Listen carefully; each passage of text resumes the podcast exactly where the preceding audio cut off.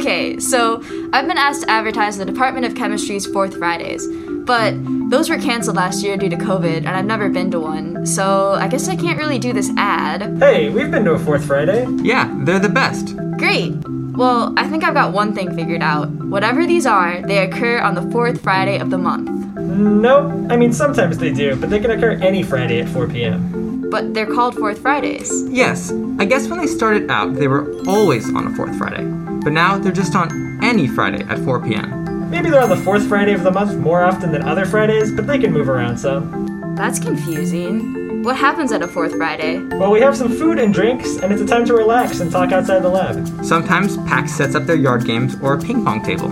Sometimes we celebrate something specific, like annual awards or Mole Day. That sounds kind of fun. It's really fun. Fourth Fridays, not always on the fourth. Always fun. That's it. That's the commercial.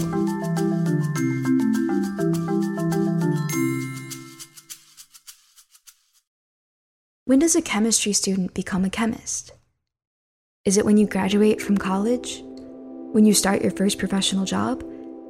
Does the answer lie in your own experience? How many hours you spent sorting into an Erlenmeyer flask? How many scars you have from accidentally burning yourself with liquid nitrogen? Truthfully, I think it's something less tangible and more internal than any of those options. In college, I minored in English. Most of my friends with this major didn't have much of a problem calling themselves writers and poets. They didn't agonize over whether or not they deserved the title. They just wrote, and so were writers. But I had a pretty tough time calling myself a chemist, even though I spent almost all of my free time between classes working in a chemistry lab. I still do have a tough time calling myself a chemist, even though I'm currently pursuing an advanced degree in the field. It was this line of questioning, why I feel so uncomfortable calling myself what I am, that got me interested into the topic of imposter syndrome, and especially how it affects graduate students. Imposter syndrome first came onto the academic scene as the imposter phenomenon, a term coined by doctors Pauline Clance and Suzanne Imes in their seminal 1978 article entitled The Imposter Phenomenon in High Achieving Women Dynamics and Therapeutic Intervention. Although this article outlines imposter phenomenon as it is experienced in women, we know now that these set of symptoms are not limited to this population alone. In fact, most people, no matter their gender, sexual identity, race, or class, will experience imposter syndrome at some point in time. According to Clance and Imes, individuals who experience imposter syndrome in an academic setting, quote, maintain a strong belief that they are not intelligent. In fact, they are convinced that they have fooled anyone who thinks otherwise. For example, students often fantasize that they were mistakenly admitted to graduate school because of an error by the admissions committee. Numerous graduate students state that their high examination scores are due to luck, to misgrading, or to the faulty judgment of professors.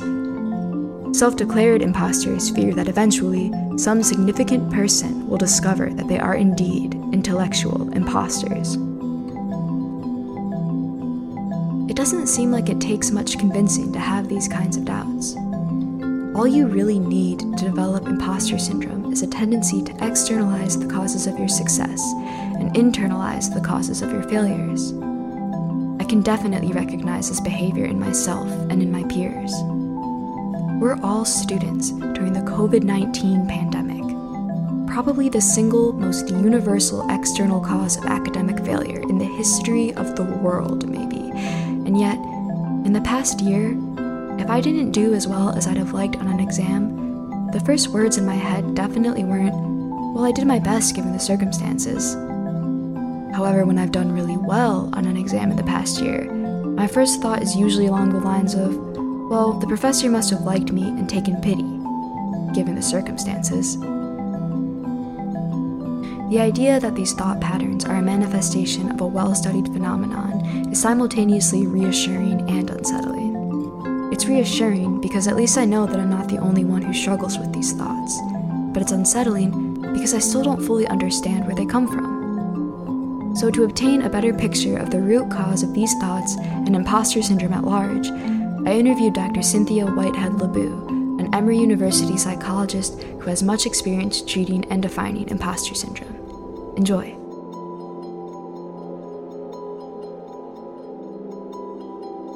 I'm Cynthia Whitehead Laboo. I'm a psychologist and I'm Associate Director of Clinical Services at the Emory University Counseling and Psychological Services. Okay, great. Thank you so much for being here. Um, mm-hmm. again, really excited to uh, discuss this important topic. So, just to start out, how would you define imposter syndrome? So, when we think about imposter syndrome, if we use that word imposter, that usually means someone who's pretending to be someone who they're not. Somehow this person is not who you know we think they are and if we think about imposter syndrome we can apply that to the self that there's a gap between who you think you are and how other people may see you and so it's like a form of self-doubt doubting your capabilities doubting um, you know your accomplishments. Um, folks with imposter syndrome often are burdened by the worry that they're going to be found out that someone's going to find out that they are not what they ought to be that they don't deserve to be in whatever place they're in graduate program job etc the interesting thing about imposter syndrome is it often happens with individuals who are quite accomplished but with every success, with getting into graduate school, with getting the fellowship, with getting the job, they feel like somehow they didn't quite earn it. And so it can be terrifying to at any moment be thinking somehow it's all going to be taken away. Um, I'm going to fail. I really don't belong here. And the, and the thing of it is, is you actually do if we can look at it realistically, but that's often goes with it. There's difficulty with owning past success and building your self efficacy and your self confidence. The other thing that's hard about imposter syndrome is that people don't usually talk about it. it's a way that you suffer in silence. So often, folks who have imposter syndrome, they assume that it's easy for everybody else. They assume that they're the only ones who really had to spend a lot of time working out that problem and they think, oh, I bet everybody did this in a day and it took me two days. Unbeknownst to you, it might have taken somebody else three, but you're not going to know that. And not that it's about comparisons, but you know, but you judge yourself on thinking what other people are doing. And it's usually you're in the diminished position. You feel like somehow everybody's doing it better than you, it's easier for them, and you're the only one that's struggling you know, I know this is a podcast, but if anybody was, you know, sitting in the Zoom room right now, they would just have seen me throughout that entire definition nodding. I, you know, I can so empathize with so many of those feelings of like, right. oh, this took me so much longer than everyone else, or like my, I'm so much worse at calculus than everyone else in this class. So that negative self-talk is just really pervasive. So I guess kind of uh, branching off of that, then um, mm-hmm. about you know, a, a lot of people are having sort of the same ideas struggling alone with imposter syndrome. Do you think that it generally manifests in the same way for everyone, or are there certain manifestations of imposter syndrome? There are different manifestations and types. So there are a few that I'll mention. And so one is feeling like you have to be the smartest person in the room. You know, for some people through elementary, through junior high, through high school, maybe they have been like a genius and people have sort of projected on, oh, you're so smart. And so as you matriculate, you know, maybe it was easier to do that like in high school or college, but then when you get to the graduate level, you find yourself struggling, but yet still feeling the burden. And this doesn't mean you're not extremely capable, but that gap between your capabilities and, you know, I've finally gotten to a level where I don't know everything. I need some help. It can look like somebody who feels like they have to go it alone um, this can be someone who really struggles in group projects because it's like, I've got to do this by myself. I don't trust other people. You know, another way that it can manifest, a lot of times people with imposter syndrome feel like they have to be perfect. Now, the backdrop of that, when you are a perfectionist, is you often don't feel like you've done enough. In fact, what can feed that perfection and that sense of striving is I've never done enough. I never feel like I'm enough. I've had clients who were like amazing. And we've had to work and I've had to support them around like doing three drafts instead of five or six. And the thing of it is, is that's not benign. That take it takes time to do six drafts and to keep messing with it. Part of the work with this is helping the client to internalize that knowledge about themselves to give them momentum to keep moving forward. The other thing about perfection that I think is so harsh is that when you're a perfectionist, you don't get that capacity to be able to say, you know, I worked hard on this, I earned this. I am so proud of myself. I am enough. I did enough. And then there are sometimes, you know, like life gets more complicated as we get older. And so part of dealing with perfection is moving to a place where you can just do the best you can, but you don't have to be the best. And that's going to look different depending on your circumstances. And, you know, we could use COVID as an example. Do you know what? In this circumstance, in this time, that B plus, boy, is it ever good enough against the backdrop of I haven't been anywhere in months. I haven't seen my family. You know, I feel like I'm in a cave by myself. I don't have a roommate. Getting that A under those circumstances is going to challenge you a lot more than in the time like before COVID. When you're someone who's a perfectionist, you can really struggle with being able to still feel good about yourself and your accomplishments, but knowing that you cannot be perfect in everything. Definitely. Mm-hmm. Um, this is just kind of off the cuff, but then I guess in general, do you think that the pandemic has uh, generally had a beneficial effect on imposter syndrome or more negative? Well, I think it depends on the person and on if they've had a chance to talk to other people. Actually, I have a client who um, was a go getter, you know, worked really hard and could handle it. And we had a frank conversation. It's like, do you feel like you're doing too much? And she's like, no, not really. And she was bringing it. Um, so we had to talk once COVID hit about like how everything was taking more out of her. And she's like, I want to go to the mall. And that's how she said it. She said, if I could just go to the mall, if, if I could just go to brunch. And, you know, she was so earnest, kind of like, I didn't realize, you know, but this is, this is here. You asked the question, how people navigated it. Um, she had a therapist. You know, she had me to validate her and say, you know what? What we didn't realize, what none of us realized, and that we kind of took for granted, all of these things that put gas back in our tank because I think about us as we're not machines and we need gas. And so, you know, we really spent a lot of time talking about how she wasn't at full capacity and was really compromised in her ability to fully renew herself. Right. That full renewal of like, I've had a really good time this weekend. Right. Um, and so I think we didn't realize how important those things were. I thought about how much I like buttered pop, not the kind that you do in the microwave. It's not the same. That hot, fresh at the movie theater. Oh my gosh, yes. do you see what I'm saying? But you can't get that at home. No. Yeah. not the way they do it. Um, and so, you know, in the, for individuals who maybe had no one to talk to or were like sort of suffering in silence, they might have really, they may be really beating themselves up for not having done as well or not having had the same amount of energy and there are reasons for that. So i just i just think it depends like you know i think one thing covid has done has sort of forced people to kind of kind of go, like really look at so what are what are the ways i can take care of myself? Right. It just sort of happened because we were free to live our lives and get that gas even though we didn't know we were getting it and to be more intentional about that and to take time and definitely. Yeah I, I, think it's it's taught us all a lot um and i i know personally I, I feel like i've had more time to to think about what i want my life to like look like after covid and and mm-hmm. the parts that i you know realize that i maybe don't want to bring back with me yes. back to normal. So, so yeah, yeah, that's right. That's right. We've saved a lot of money. Right. there you go. Yeah um, but I guess kind of going back to just general imposter syndrome, you think that there are certain qualities or certain experiences in people's life that would mm-hmm. predispose mm-hmm. them to having imposter syndrome?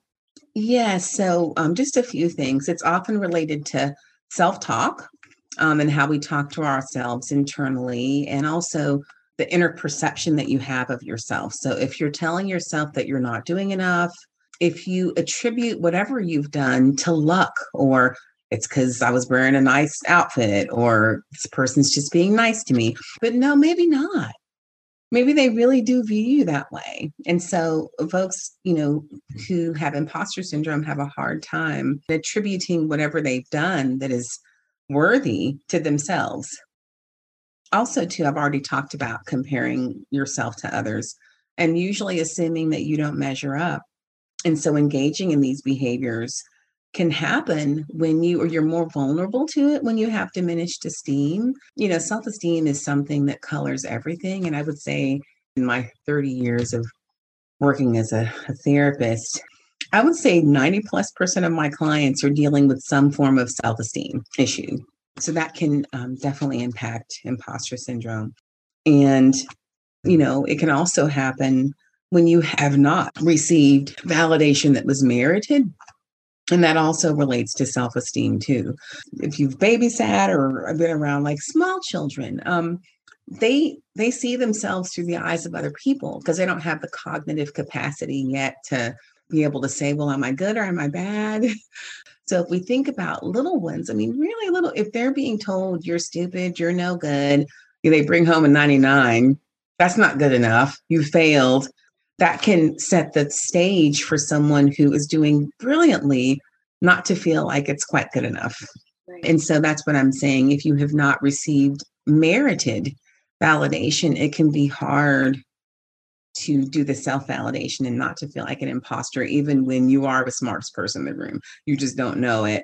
That makes sense. I mean, it, it, seems to me that a lot of imposter syndrome is in this idea of like the reality that you see isn't mm-hmm. something that you necessarily take information from mm-hmm. when you're forming your opinions about yourself. Like no matter mm-hmm. how well you're doing in a class, you could always be doing better, or that's somebody's right. always doing better than you, and and you don't, you know, take the time to realize that that's you know the narrative that you're forming um, that's right so so i guess i'm kind of interested then to know whether your patients often do open up about experiencing imposter syndrome like do they name it or do they generally come with other concerns that you mentioned? yeah i don't know if they always necessarily name it as that but while you can tell that that's exactly what it is that this is someone who has not developed the capacity to sort of take a realistic stock of their abilities to own their accomplishments, to feel good about what they've done.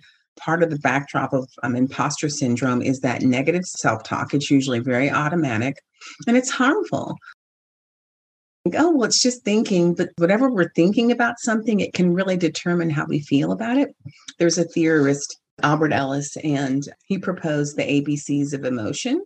And so basically, what that is, is your beliefs about activating events determines your emotional consequences. And so, in any given circumstance, it's not the event, it's what you think about it.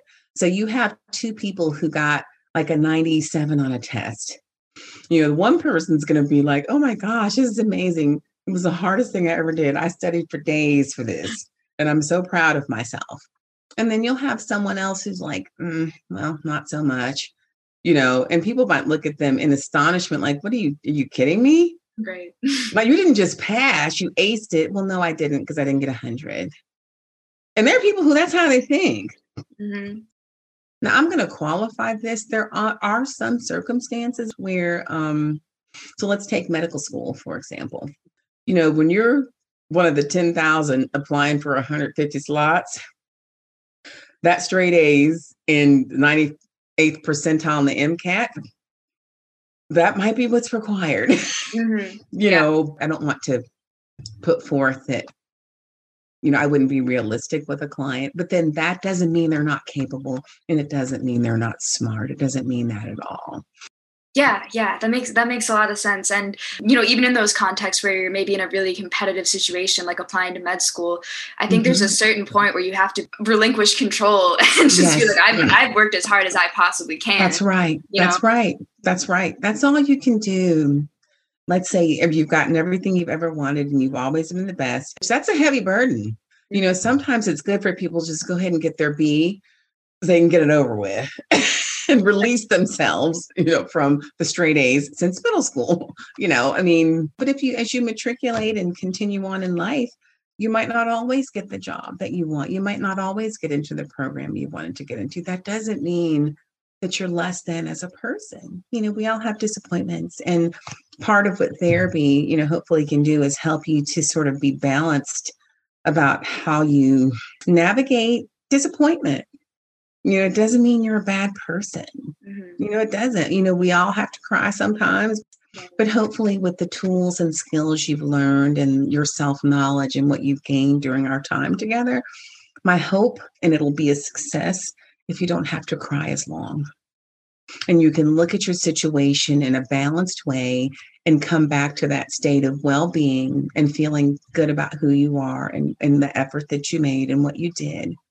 Applying to graduate school in chemistry can be an exciting next step.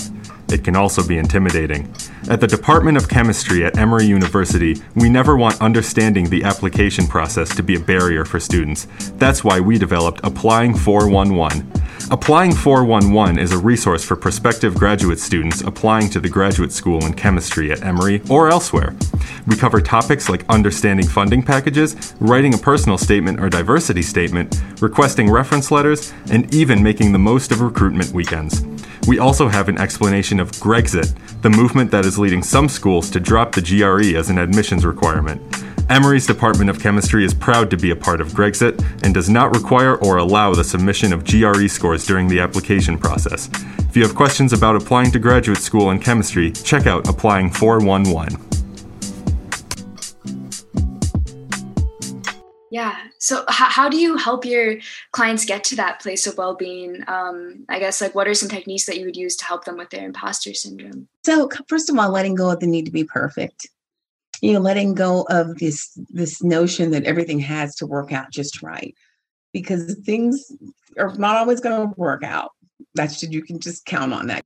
You know, and so how do you navigate when things don't work out? How do you use that ABCs of emotion to like think about it in a balanced way mm-hmm. um, and you know grieve what you need to grieve but not make it be like the die is cast and my the rest of my life's going to be miserable. That's not true. Okay.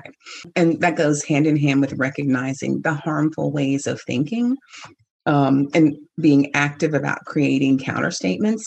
If part of your automatic narrative is, you know, I'm stupid, I'm not as smart as other people, to challenge that, like, stop, that's not true you're at Emory, you got in, that means something.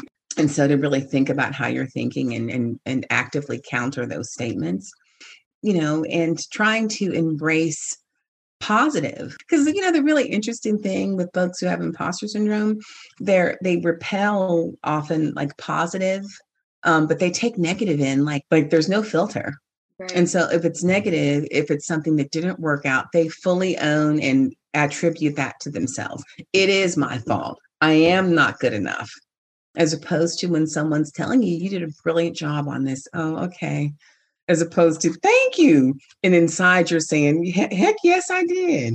Mm-hmm. Um, and you know, so looking at the patterns of how your how your thoughts are, you know, remembering things that you do do well. Make maybe make a list of things that you're proud of, you know, and to maybe refer to that list sometimes and trying to find your strengths and focus on those and look for opportunities to do things that you know you're good at just to reinforce yourself that you know you are capable.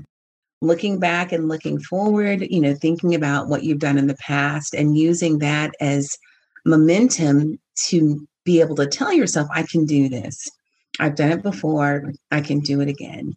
Because often um, for the good or the bad, the best predictor of future behavior is past behavior. So if you're someone who's a good student, you put time in, you really study, you really work hard, then that's who you are, you know. And so to own that, that somehow you can do it, whatever the it is. Um, I've already talked about the importance of not sitting in it alone talking to people, talking to friends, it may be an advisor, it may be family, maybe a therapist, to know that there are so many people that feel the way you do that you're not by yourself. So, um, striving to grow your capacity to be and to bounce back. As I said, you know, in life, things aren't always going to work out for you. So, how do you come back from it? And, you know, I would say, you know, finally, you know, increasing your self awareness about how you're thinking and, you know, remembering, first of all, you're not alone and that you need to have self compassion. That's so important to not be your own worst enemy. You know, sometimes we're all we have. So if if if you think of yourself as like I'm all I've got, you might as well make peace and try to be good to yourself.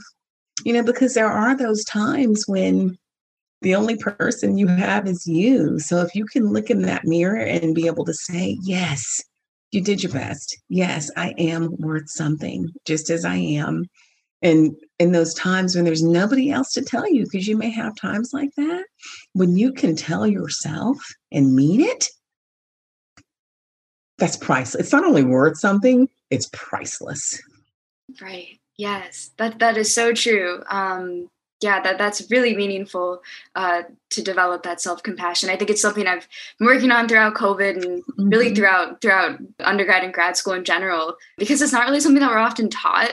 I feel like we're taught to not be like pompous or arrogant, you know, and so mm-hmm. we always have the little voice that's like, "Oh no, no, no, no!" Like that wasn't. but, but, yeah, definitely, that's that's. Well, one thing to remember. I mean, I think sometimes people are afraid of. I want to think too much. I don't want to be narcissistic, or you mm-hmm. know. Um, but the thing about narcissism is, um, these are people who perhaps don't quite have the capacity and so there's a boastfulness about it that you know you doth protest too much yeah. so confidence can be very quiet and it can be an inner i don't need anybody else to see that i got this a right. I got it, and I feel because I worked my butt off, and I'm yay, you know. And mm-hmm. you don't, you might not need to share that with anybody.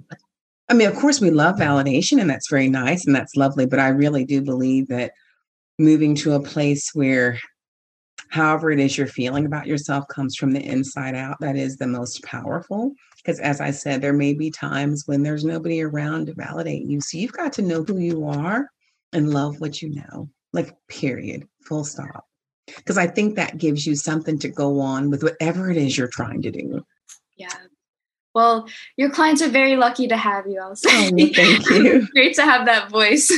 Thank um, you. Encouraging them.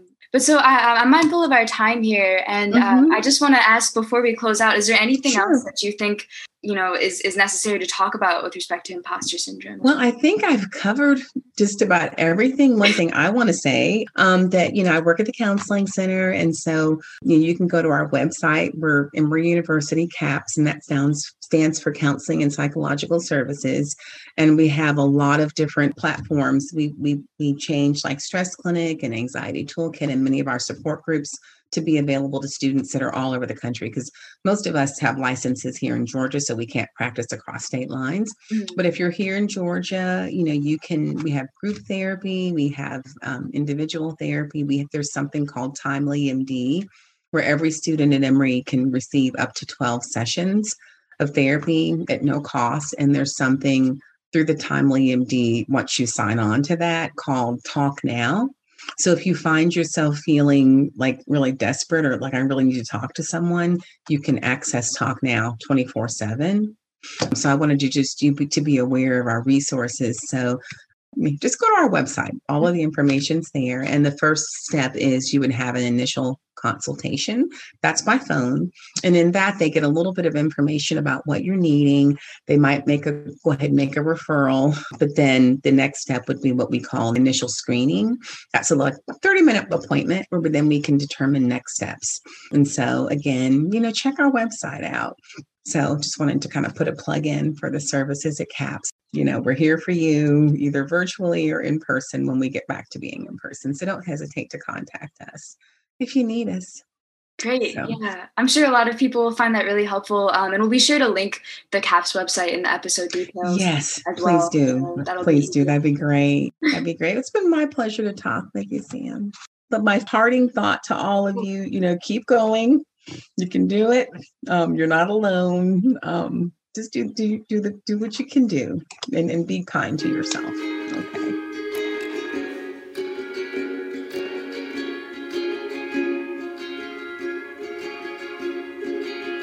Who Do You Think You Are is a podcast from the Emory University Department of Chemistry. Today's episode was produced, edited, and recorded by Samantha Horwitz, with music that was written and performed by Samantha Horwitz and Dominic Cristiano. Special thanks to Communications and Outreach Manager Kira Walsh